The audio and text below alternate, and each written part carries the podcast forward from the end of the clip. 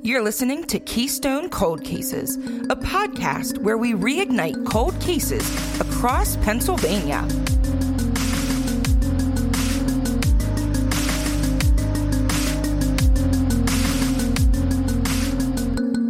Hey, it's Chelsea. Hey, it's Grace. And hey, it's Sarah. So for today, because I am me, I have to do another local case as we're coming back from our little break. So this week we're going to dive into a cold case from Dauphin County from the 80s. This is a case that I have gone back and forth with whether I want to cover or not because it does feel very close to being solved, um, but it still is not officially solved. So just in case there are any tips out there, we do want to make sure we get this story out. So for this case, we're going to be going to Millersburg. That is not to be confused with Millerstown, which is in Perry County, or Millersville, which is in Lancaster County. That's what I thought. So we're in, yeah, yeah, we're in Millersburg, which is literally middle of nowhere, Dauphin County. It's along Route 147. It's not very far from, it kind of triangulates with Halifax and Elizabethville. And Elizabethville is different than Elizabethtown.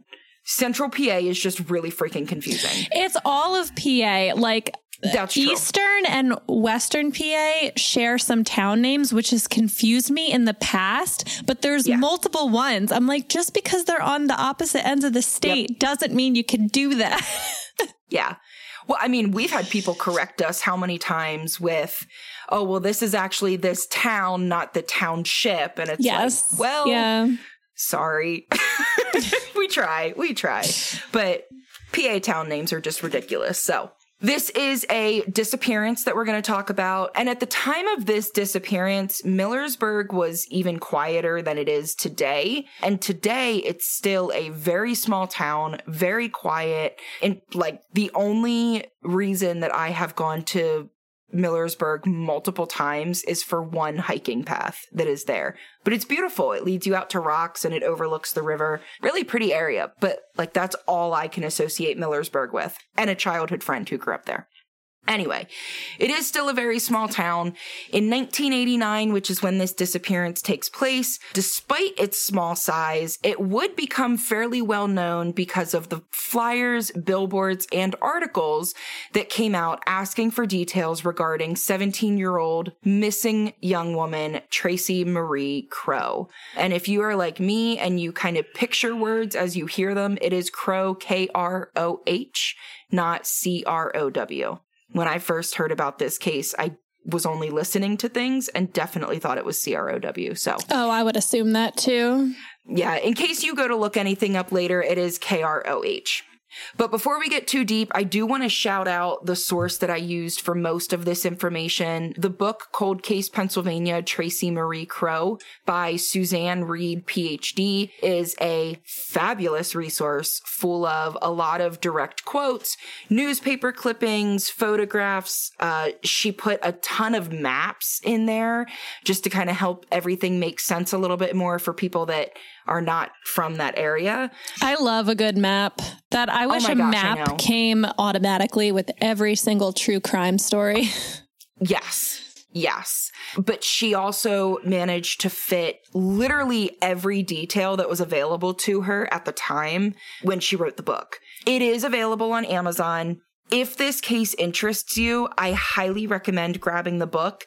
I do have the Amazon listing for the book as the first source that'll be on the blog. The most expensive version of the book is like $6. So she did self publish it from what I can tell, which cuts down on consumer cost. You can actually get a Kindle version for like $1.99 or $2.99 if you have a Kindle or the Kindle app. Anyway, like Amazon and Kindle do not sponsor us, obviously, but I just really love how she pulled the book together. And really, I mean, I went searching for articles beyond what she mentioned in the book. And aside from some updates that I'll talk about toward the end, there's really nothing that she didn't get in the book from what I can mm. find. So it's a really, really great source, jam packed with a lot of information. So, as always, let's talk a little bit about Tracy before we spotlight her disappearance. She was described as kind and smart, and family was a major priority for her. She attended Halifax High School and was involved with NHS National Honor Society. She was also an editor for the yearbook. She was a member of the FBLA Club, which is the Future Business Leaders of America, and she was also an artist for the newspaper. She actually specifically from one of her teachers was noted as having a knack for verbal zingers in a really fun way. So her principal remembered that he could throw a joke out to her and she would get it, laugh, and then have a quick witted retort almost immediately, which is like most of the people that I'm good friends with. Like, I feel like I would get along with her just with that kind of quick wit, sarcastic, snarky. It sounds like vibe. your favorite show. it does. It very much does. Um, TV show or podcast show? Because also TV yes, show. Gilmore Girls. Okay, fair. what I was fair. getting at. fair, fair. Um, but it does seem that like everyone loved her. She was the light up a room sort of person. So of course, naturally, she is the one that winds up going missing because isn't that how it always happens? Um, but on to the disappearance here. Um, it is important to note at this point that Tracy was a very small person. Uh, she was four foot 10 and 85 pounds at age 17. Wow. Holy cow. I think I was 85 pounds in elementary school. Wow. Or middle school. That's pretty like, tiny. I, I, yeah. Uh, it has been a long time since I've been 85 pounds. Um, so she also wore a size size four and a half to five shoe which is like half the size of my foot. So basically, she so. could like shop in the kids section. Here, that's what you're saying. Yeah, she probably basically. had to. that's true. Honestly, yeah, she probably did have to. So anyway, we are looking at Saturday, August fifth, nineteen eighty nine. And side note, I got married on Saturday, August fifth, in Halifax. Clearly not in 1989, but it was still weird that we're looking at a case that kind of revolves around a Halifax high school student. That is weird. On the exact date that I got married in the town many years later. Hmm. Because I was not even a thought in 1989, but I just thought that was kind of funky. So on Saturday, August 5th, 1989, Tracy gets dressed up with a flowered blouse, blue and white shorts, a silver wristwatch, and her class of 1990 Halifax High School class ring. She was entering her senior year, set to graduate in the spring. After getting ready, she grabbed everything that she was going to need for her day and she headed to her car, a 1971 Mercury Comet that was white with a blue stripe. Apparently, she really likes white and blue. She had a white and blue shirt, white and blue shorts, and her car was white and blue. And when she got in the car, she was heading over to her sister Tammy's house. Um, her sister Tammy was married. She was um, a couple years older than Tracy. And Tracy had a couple items that she was dropping off at Tammy's house. But when she got there, she realized Tammy wasn't home, so she just left the stuff at her door. Um, it was a grill for a barbecue that they had planned, and then some grocery store coupons that she was leaving. I was listening, I listened to a couple different podcasts just to kind of get some, um, like a feel for what other people are saying about the case. And a lot of them were saying, you know, it seems really weird that she was dropping off a grill at her sister's house. I don't think that's that weird, especially because it was noted in multiple articles that her sister and brother in law were going to be having a barbecue soon. So it doesn't feel that uh, weird to me to drop a grill off at someone's house. Um, so she was probably dropping off her parents' grill at her sister's house for them to borrow? Something like that, guess. I'm assuming? Yeah. Yeah, yeah. Yeah. Because, um, yes, uh, Tracy was living with her parents because she was a senior in high school. So Okay. I would assume it was just a, hey, I don't have time to do this. Can you go drop this at your sister's house? Sort sure. of thing. Yeah. So it doesn't seem like a weird thing for me to drop off a grill somewhere, even if someone's not home. Like, even if you're afraid to just leave something outside. I mean, Halifax, even in 2023, is not a town where I would say, if I leave this grill here, someone's going to steal it in 20 minutes. Like, I mean, it's, it's very similar. Grace, I know that you know my hometown, but I mean, where you guys both live is kind of similar. You're just a little bit more suburban, um, than rural, but it, you know, you can kind of trust some stuff. It's not. I wouldn't leave a grill out front, but that's just Well, me. yeah, that's fair. Not here. Um, I don't know. My Yeah, sister, that- my sister lives in too, and she left like a Dyson vacuum that's a couple hundred bucks on her her perch for me to pick up. I mean, Your sister also lives like half a mile off the road. that's true. But well, there's, yeah, I that's, leave that could be a my- factor too. I love I leave stuff on my porch. I mean, you were over here today, and people were probably picking stuff up. I don't. I don't know. they didn't because it was snowing, but I know what you're saying. Oh, Well, that's fair. That's Chelsea fair. has Vera Bradley bags on her porch. Come get them. yeah. Please. Yes, because we all know exactly where she lives. Um, anyway, maybe I'm missing some sort of weirdness factor with the grill that other people were freaked out about. Maybe it's just because the other podcasts were not like small town PA people. It just doesn't seem that weird to me. But anyway, Tammy and her husband did come home that night. They got home around 6:30 that evening and they saw the grill near the door. So, because this was before cell phones and this incessant need that at least I have, if not all of us, to tell people where we are every moment of the day. Tammy didn't know exactly when Tracy dropped it off because Tracy couldn't send a text to say, Hey, grill's outside your door, FYI. You know, it was 1989. Wasn't an option. Doesn't that seem crazy? But it was not that long ago I know. at all.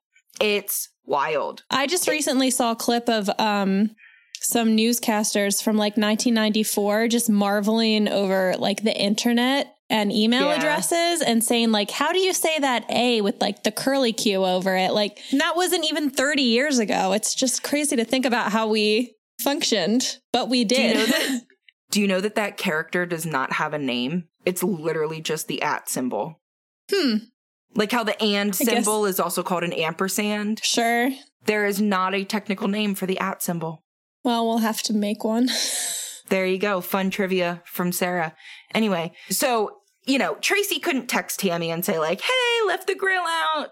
TTYL. So Tammy didn't know exactly when Tracy had dropped it off, but it does give us a little bit of a timeline that it was at least dropped off before 6:30 because we know that Tracy wasn't still there when Tammy got home. So, adding a little bit to our timeline, there are people who spot Tracy in the town square of Millersburg this afternoon and evening of August 5th as well. Tracy's mom, Ellen, is adamant that Tracy would have gone straight from Tammy's house to the square. Seems like Tracy did have plans to be at the square, but her mom says, you know, she would not have stopped anywhere else. She would have gone straight from her sister's house to the square. But ultimately, it's possible that she did stop. Again, we don't have cell phones. We can't look for pings or anything like that to try to figure out where she may have gone.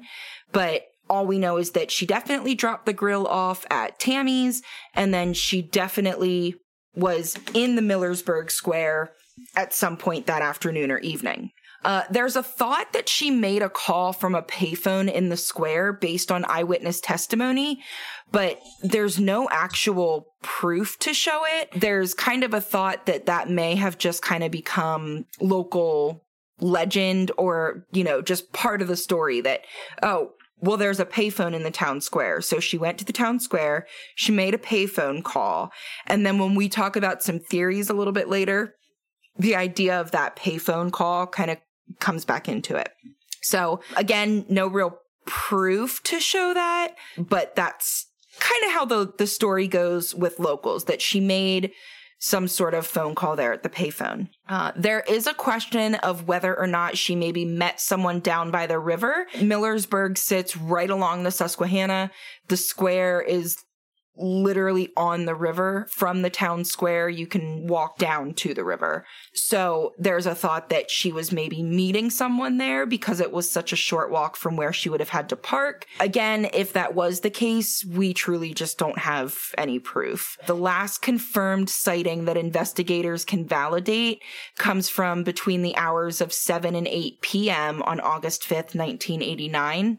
And since then, Tracy has never been seen again. So it didn't take long for her mom to realize that something was off. Even though Tracy would often spend the night with friends or she would sleep over at Tammy's house, something woke Ellen up around 2 a.m. on August 6th. And it was just kind of that panging mother's intuition that just said, Hey, something's off she really tried to calm her mind and say, you know, if Tracy's not here, she's with Tammy, she's with a friend, but she couldn't calm her mind. She knew something was different this time. And then, of course, in the waking hours of the day, this worry turned into panic and absolutely frantic searching that even now, 33 and a half years later, has not fully resolved. Of course, the immediate theory here is that she is a runaway it comes through that maybe this call from the phone booth was how she met up with this person at the river. And then whoever she met up with, she ran away with for whatever reason. And while this is grand and sensational, it's highly unlikely. Uh, first of all, we have no proof that there even was a phone call or a person by the river that she was meeting up with. So it, you can't really base a theory on speculation. Second, she left $300 in cash at home and $400 in her bank account. Factoring in inflation, that's roughly $710 in cash and $940 in the bank. I can't imagine a 17 year old is going to run away and leave $1,650 in money behind them. Exactly. So people say, you know, well, she was trying to make a cover up. She wanted it to look like she was taken, but she really was running away. She's 17. like, how much of a mastermind do you think she is? Exactly. Like, she was smart, but like, not maybe at that level. Um, sure.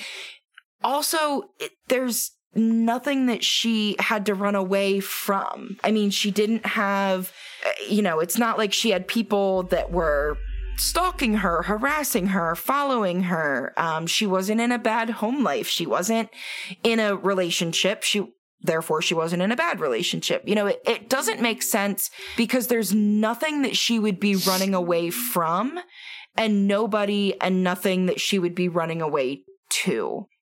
So it's a theory because she's a teenager and, you know, everyone always jumps to that theory, but it really doesn't make sense. Um, and ultimately, investigators and the community ended up moving on to other theories as more information became available. So, as we move on in our timeline, remember that she went missing Saturday. So we're looking now at Sunday evening.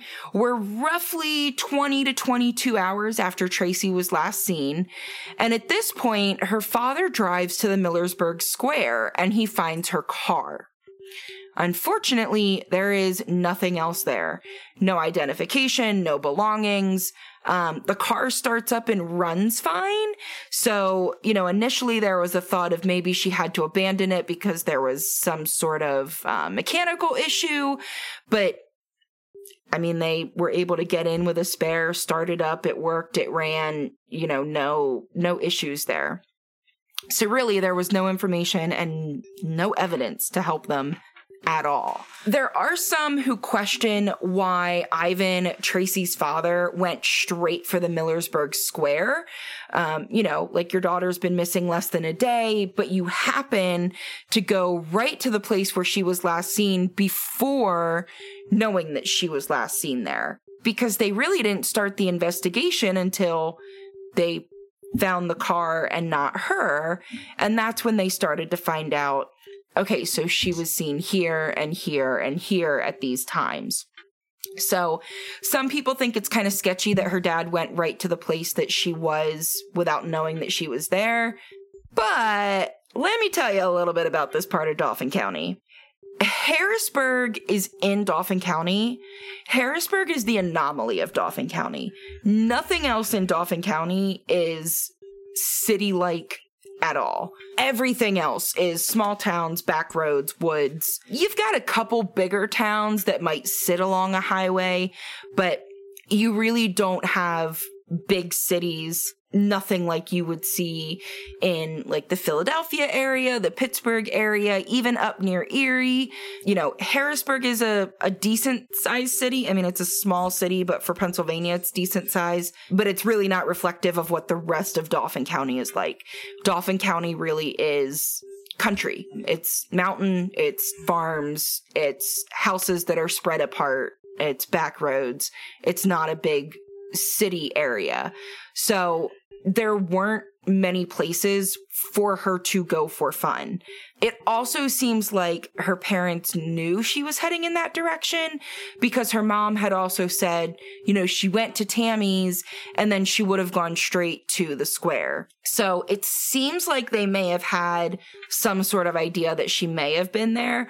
But again, some people were kind of pointing fingers at her father saying, like, is there more that he knows that he's not sharing because he went right to that location? I feel like people are really picking at little things yeah. here. Neither of like the grill thing didn't really register with me and this didn't register yeah. with me.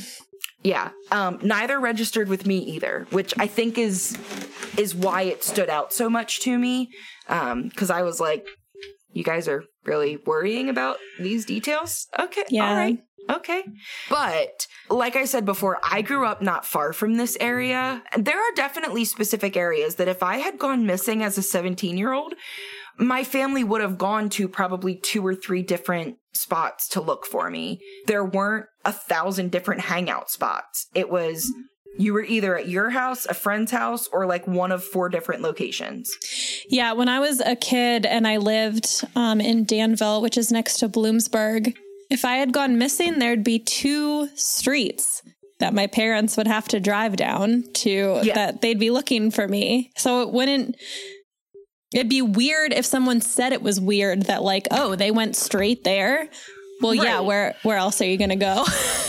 well, and I think the public always looks I mean, investigators do too, but the public does it in a much more harsh light, always looks at those that are immediately closest. Sure. So they're going to look at family, they're going to look at partners, they're going to look at best friends. So, and especially this case is so close to so many in this community. I have had so many people reach out and say, Are you going to cover this case? Are you going to cover this case? Just because so many people in my area know it because it's, I live in Dauphin County. Mm-hmm. So people know this case. And I think people so desperately want answers that they're willing to throw anyone in as a suspect. And I think that's part of it as well in this case. But from here, from finding the car in the square, there really was nowhere else to go. I mean, how do you track something without breadcrumbs? A few newspapers did run reports of her missing, but none of them were front page stories they were maybe one paragraph hidden on like page six of a newspaper. Really just not a lot of coverage there. We've talked about this idea a couple times before, but it was really seen as a slight rather than a call to action. Like, oh yeah, this person's missing, but um, we're just gonna throw it in the middle of of the newspaper, and people probably won't see it. Yeah, what's even the point? It's just right. it's hidden, basically. Right. Yeah.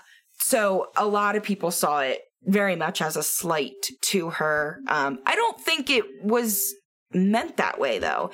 And that's also something that we look back on now in 2023 and we say, you know, oh, well, they could have done this and this and that and the other. And okay, yeah, but in 1989, they didn't know that. They didn't have that. It wasn't a possibility. So I think that's one of those things too that we look back more harshly with hindsight. Mm-hmm but they just didn't have those tools or knowledge or options at that point. So I think part of it too was like if you had to post in the newspaper as a law enforcement entity, if you had to post for help finding a missing person, it almost came across as like, oh, well, you can't handle this case. So we need other people to help because the world was kind of happy go lucky. And it, I mean, it, it wasn't, but it had that appearance, you know, life was simpler and whatever. I think nowadays we just accept that people suck and, you know, we know that people are scary. We know that really no area is ever safe. So whenever an article comes out about this missing person in 2023, we don't see that as, oh, the police can't do their jobs. But in the 1980s and 90s, it was very much seen that way. So that's also part of why they publicized it so little and in the way that they did. There were a lot of egos going on back yes. then. And I'm not saying there's not now for sure. Well, it's, I yeah. think maybe there's just like tighter standards now, but people's egos, yeah. they'll always get in the way. Yep. Absolutely. Absolutely. So as time goes on and no answers are coming in, Mr. Kroh decides to post Tracy's face on a missing persons flyer and start handing them out at work. Now, here's what's kind of nice here. Uh, he worked for the Pennsylvania Turnpike in Swatara Township, and he got other workers to post along all of the stops along the entire turnpike, all the way from Philly to Pittsburgh. That is so smart. Wow. Yeah. Yeah. And it makes makes me think of and I can't think of which case it was. Um but we talked about a case before that was a missing person whose father was a truck driver. And so they were putting flyers out everywhere that they drove. And I think that's a really smart way to use those sorts of resources. Mm-hmm. So, between the family and Crime Stoppers, $6,000 worth of reward money was raised. And initially, this brought some hope, right? Like, someone's going to want this money, someone's going to say something if she was taken from the square, it was a public place in the middle of a Saturday evening in August. I mean, the sun would still, it'd be setting in the evening, but it wouldn't be the darkness of seven and eight o'clock as we have now in the winter in August. I never really thought about this before, but I've been really into the Vanished podcast lately. And she was talking about how this family raised money some money, a few thousand dollars for a missing person, but it was thought that this person had been trafficked. And people were like, well, that person is worth, whoever took her, that person is worth way more than a few thousand dollars yep. being trafficked. So that yes. little bit of money is not going to entice them to yep. bring her back. And I really never thought about that before that, you know, this person could be worth more. Yeah. Trafficking amount. is actually a theory in this case that we'll get into a little bit later. And so that comes up a lot in the research as well. That same idea of they don't care about 6,000 bucks because they're going to be making a crap ton more than that. Yeah. Well, on that so, subject, yeah. um, I was listening to a podcast today and really they could maybe say something to their friends or their family or you know someone saw them with them and maybe no it's not a lot of money to the person who took them but maybe a person who heard something saw something maybe that yeah. money is good enough for them i it's like a catch 22 sure yeah. mm-hmm. and i think that was the hope was that someone who was in the square had to see something more than well she might have been with a person near the river but i wasn't really sure you know, they really felt like there had to be something else. There, uh, someone had to know something. And even if it wasn't, you know, they weren't returning Tracy for the 6,000, they wanted information. Sure. Unfortunately, they were never able to give out any of the re- reward money because nobody ever came forward with information. So Ellen says, um, and Ellen again is Tracy's mom. Ellen says that she was actually receiving many, like a significant amount. There was not a number with it, but it was highly emphasized that it was not one or two. It was a significant amount of phone calls from people claiming to know where Tracy was, claiming to have Tracy with them, or claiming to know what happened to Tracy, and then explaining it in absolutely grotesque detail. Come to find out, every single claim was false. So all of these people were just making up all of this stuff. And like, for what? That's so, it's just disgusting. Like, you're crafting these horrible stories and calling family members for what? Like, your own entertainment. I used to be shocked yeah. and it's so sad because I'm just not anymore. You expect yeah. this with missing persons cases. There's always going to be someone to take advantage, whether they're trying to get money or just like their kicks. Yep. And sometimes yeah. that's all it is. Sometimes I feel it's even worse if they're not even trying to get money. They're literally just doing it because they get pleasure out of other people, yep. you know, having the worst days of their lives. Yeah. And it's just gross. Yeah. But not it's, surprising. It's, yeah, horrible. Uh, people suck. That's pretty much what I've boiled it down to. But moving forward from that, moving forward, the family and community members continued to invest their time. They continued to invest their money. Um, they were really trying to get resources to help find Tracy or just get any information that they could. They put up more signs like um, I'm sure millions of flyers were put up. There were a lot of different billboards. And there were just constant pleas for information, but nothing came of it. Sure, tips came in and yeah, they were investigated, but ultimately nothing came of it. The biggest tip that they got uh, from the beginning did lead into divers searching a pond, but ultimately nothing was found.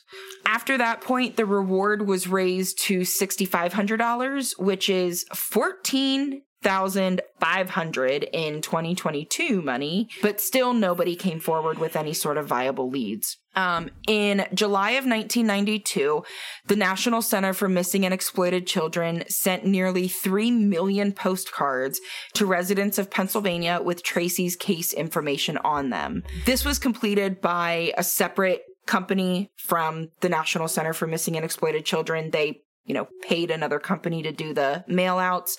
Um, this company was based out of New York and they had had lots of success with mass mailings like this in the past. We talked about this with, I think it was the boy in the box where they put information like in the electric bills or the utility bills, whatever it was. So kind of that same idea of everybody's getting a copy of this. They sent out this information. They were sending one postcard per week. And the week of July 24th, 1992 was the week that they sent out information on Tracy's disappearance. Unfortunately, once again, nothing came from this. So we fast forward a little bit and now we're in November of 1993. In just one short month, the world becomes a better place because I am born. Just kidding. Um, I've already been here for a while at this point yeah, sorry, I'm the baby. Um, but anyway, November 1993, a farmer is walking his property, which is about nine or 10 miles, depending on which route you take from Tracy's home, and he spots something in the creek. So he walks over to take a closer look and he discovers items from Tracy's wallet along the bank. So remember how I said they found the car, nothing was in it? Here's some of what we would have expected to find in the car. We end up with a partial driver's license and her National Honor Society card. They searched the area. They went a couple miles on either end of the bank. They went on the other side of the bank. Um, nothing else was found anywhere. And I mean, this is four years later. Like she went missing August of 89. This is November of 93. And this stuff is popping up along a creek. And that feels weird to me. Like a couple months, okay. We're talking over four years later, and personal belongings are popping up along the creek on this farmer's property. I would assume someone dumped her stuff fairly recently, then, right? Like whoever I, did something to her had her stuff for a while, and then they were like, I should probably get rid of this. Maybe. Like just held on to it for four years, or maybe she was, I mean, we don't even, we don't know if she's alive right mm-hmm. now. She could be. But four years later, a partial driver's license and her NHS card wash up. And that's it. And I wonder, I don't know, maybe this is being nitpicky. If you said partial ID, so like, did it look like someone had cut it or like snapped it in half? And I guess they weren't as like tough, or maybe they were tougher. You know what? I don't know. Yeah, yeah. I couldn't find any details. I was curious about the same thing, and I couldn't find any specific details about it. So, okay, gotcha. I don't know. I wish I knew. Yeah, it was. Don't we all? 1993. So, you know, it there like I couldn't find any pictures of what it looked like. I couldn't find any information along those lines. So, um, I wish I knew. If anybody out there knows, feel free to tell me. I'd love to know, but I couldn't find it anywhere. I feel like the uh, National so- uh, Honor Society card when I had mm-hmm. one, it was it wasn't even plastic. It was it was like a harder paper paper type thing. Yeah, it was like cardstock. Yeah. I mean, I wasn't in NHS, but I had friends who were. But I mean, back then, I couldn't imagine they'd have plastic for it.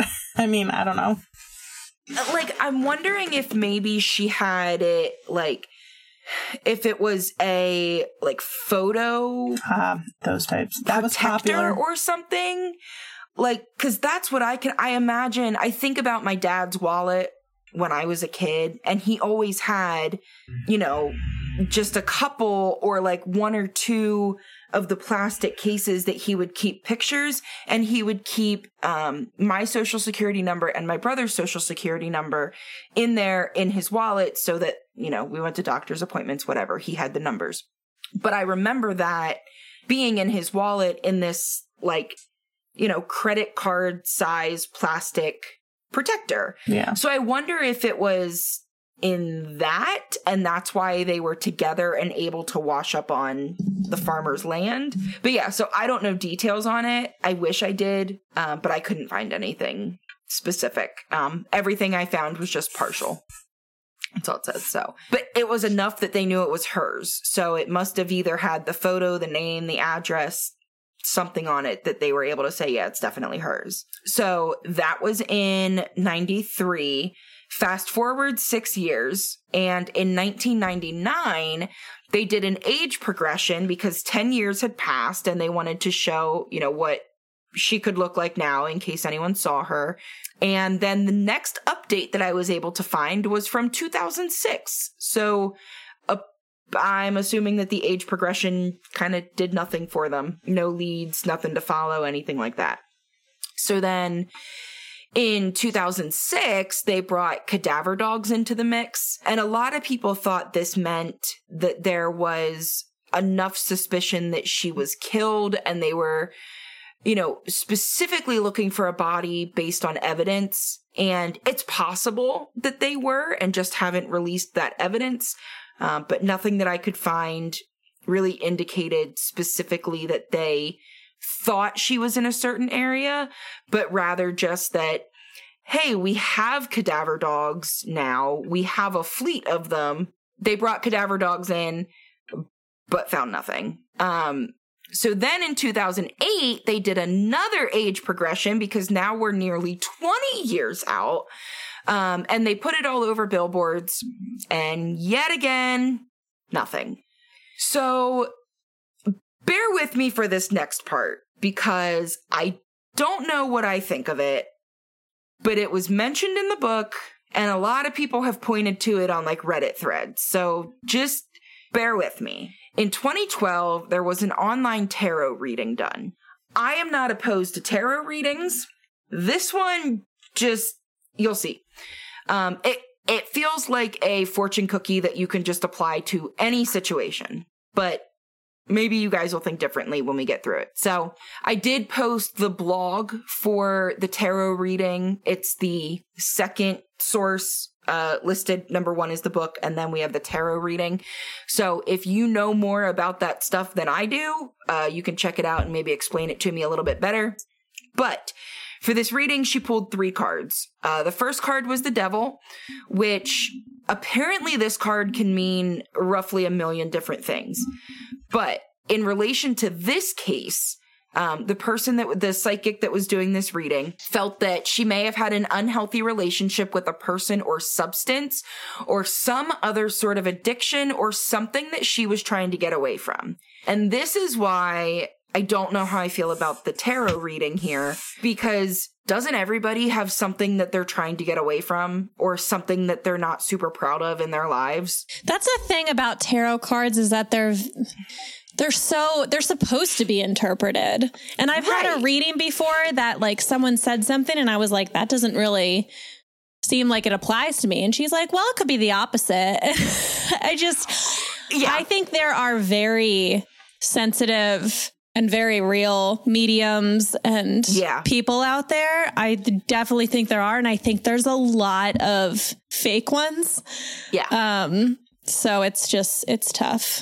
Yeah. And you don't and know what I, people's intentions are.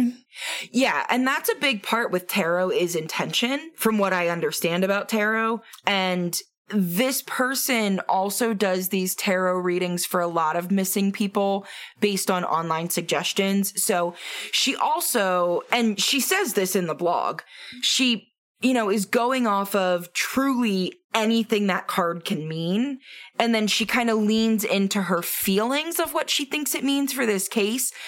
But it's a lot different to try to do a reading for a missing person or someone that's not there with you versus doing a reading with someone who's there with you. So I think that's also yeah. part of it. But continuing on, she said that this the devil card can also mean that there's a connection to money or obsession.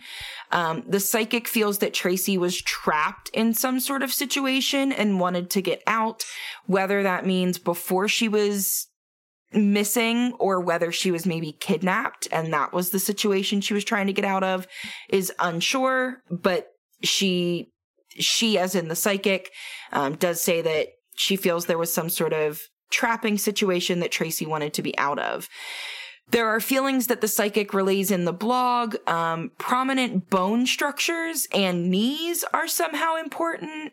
Uh, there's some sort of connection to the underside of a building or some farm or area where farming equipment, wood stoves, or animals would be stored or housed. She's this, this psychic is describing most of the area around Halifax and Millersburg by saying farm equipment or barns or animals.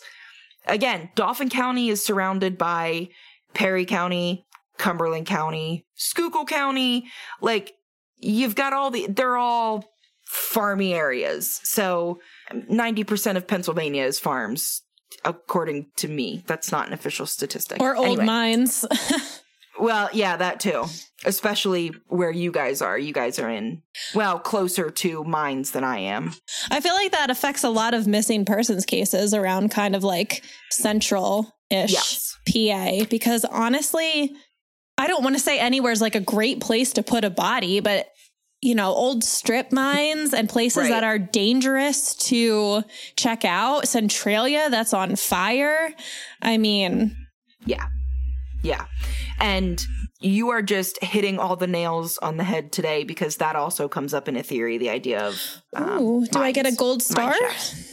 Sure, I will mail you a gold star. Thank you. You're welcome. There is also a possibility that there could be storage for boats or a waste disposal area that she is in. There's an idea that it's somewhere that has a property that has a feeling of being closed in which again could be anything with walls or a fence, and it feels very broad to me, but maybe not. The second card then that she pulled was the Emperor, and this is alleged to mean that Tracy was in a vehicle with a strong male presence. Investigators are supposed to consider roads or locations with east in the name, so not just east as a cardinal direction, but like you know, like I live on North Street. And the idea here is that she probably lives on like East, or she would be on like East High Street or East whatever. Hmm. Um, so there's kind of this idea that the street name itself or the location itself is going to have East in the name. Uh, church names, mountain names, or an actual mountain could offer answers. Uh, the Appalachian Trail runs through Dauphin County. So there's a lot of mountains. Again, Pennsylvania is literally named after trees. So could also just be like a, oh, she's probably somewhere near trees. Yeah. Well, yeah. Like, okay. I guess it could be helpful in the sense that it could be saying she's probably still local as opposed to That's being fair. taken yeah. to a city or a different country. Yeah, I guess if you okay, are gathering fair. anything, maybe it just will narrow down the search area for you a little bit. Yeah. Yeah. Okay. That's fair. That's fair. Um, there were also connections to construction and landscaping that came up, along with fire, heat, and burns. So some people interpret that as she was buried and then, like, they dug out a hole, put her body in, burned it. And so that's what has to do with like earth and burning and fire. Um, others mm. just say, again, she's in the freaking middle of farm country. So probably just the fact that it was, you know, wood stoves were heat and fire was prominent because of that and those sorts of things. So again, kind of taking it with a grain of salt. Or um, a coal fire. Mm? Fair also. It's Look very easy to, you know, draw a lot of different yep. things out of these, yeah. you know. Yes. Exactly. Um so then the third card shows uh, chaos and a possible staging before she was abducted. Um, I saw the card and it did not have an actual name on it, but it had the number seven and a person holding a sword. According to Google, that could be the seven of swords, which is apparently a thing. I know nothing about tarot, like not nothing. I know very little, mm-hmm. but the blog itself did not call it that. So I don't know. Um, so to be safe, I'm just kind of giving the description, but it, it had the number seven at the top and then it was like a person with a sword and a sheath. So that, if that means anything to anyone that's listening, there you go. But like I said, it shows chaos and a possible staging before Tracy was abducted. Um, again, we're assuming here that she was in fact abducted. Uh, the psychic is interested in mechanics because she does see Mechanicsburg on the map. And so she's wondering if there's some sort of link to mechanics. Pennsylvania just has weird town names. Yo, like, I don't think mechanics are involved necessarily. I think you just looked at a map and Mechanicsburg is across the river. Like, I don't know what to tell you. And then the color red also came up on the tarot. And in looking at this same map, which must be a fairly zoomed out map of the area, the psychic notices Red Lion which is a town in York County, not like Red Lion hotels. And so the psychic then went on in the blog and said, you know, it's possible that these areas are involved. You know, they're, they're close to where she was. No, they're not. I should have, I should have map quested it. MapQuest isn't a thing. I should have Google Maps it. But if I had to guess, I would say Millersburg and Mechanicsburg are probably, and my friend Kim will text me and call me out on this because she does every time I try to guess distances. Um, solid hour apart, like solid hour, I would say. And then Red Lion would be even farther. Red Lion is in York County, um, and it's closer. Uh, it's closer to you guys. It's on like the eastern, southeastern, uh, York County. Okay area. And so that's probably, I mean, from Duncannon, Red Lion is a little over an hour. Um, so from Millersburg, depending the route you take, it could be hour 15, hour and a half, maybe. Um, so they're not like neighboring towns.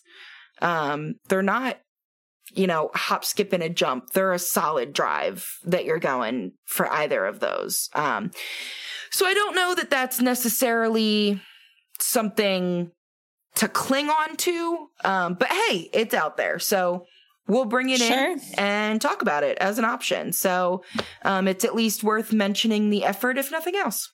So again, that was 2012 that that tarot reading was posted on the blog.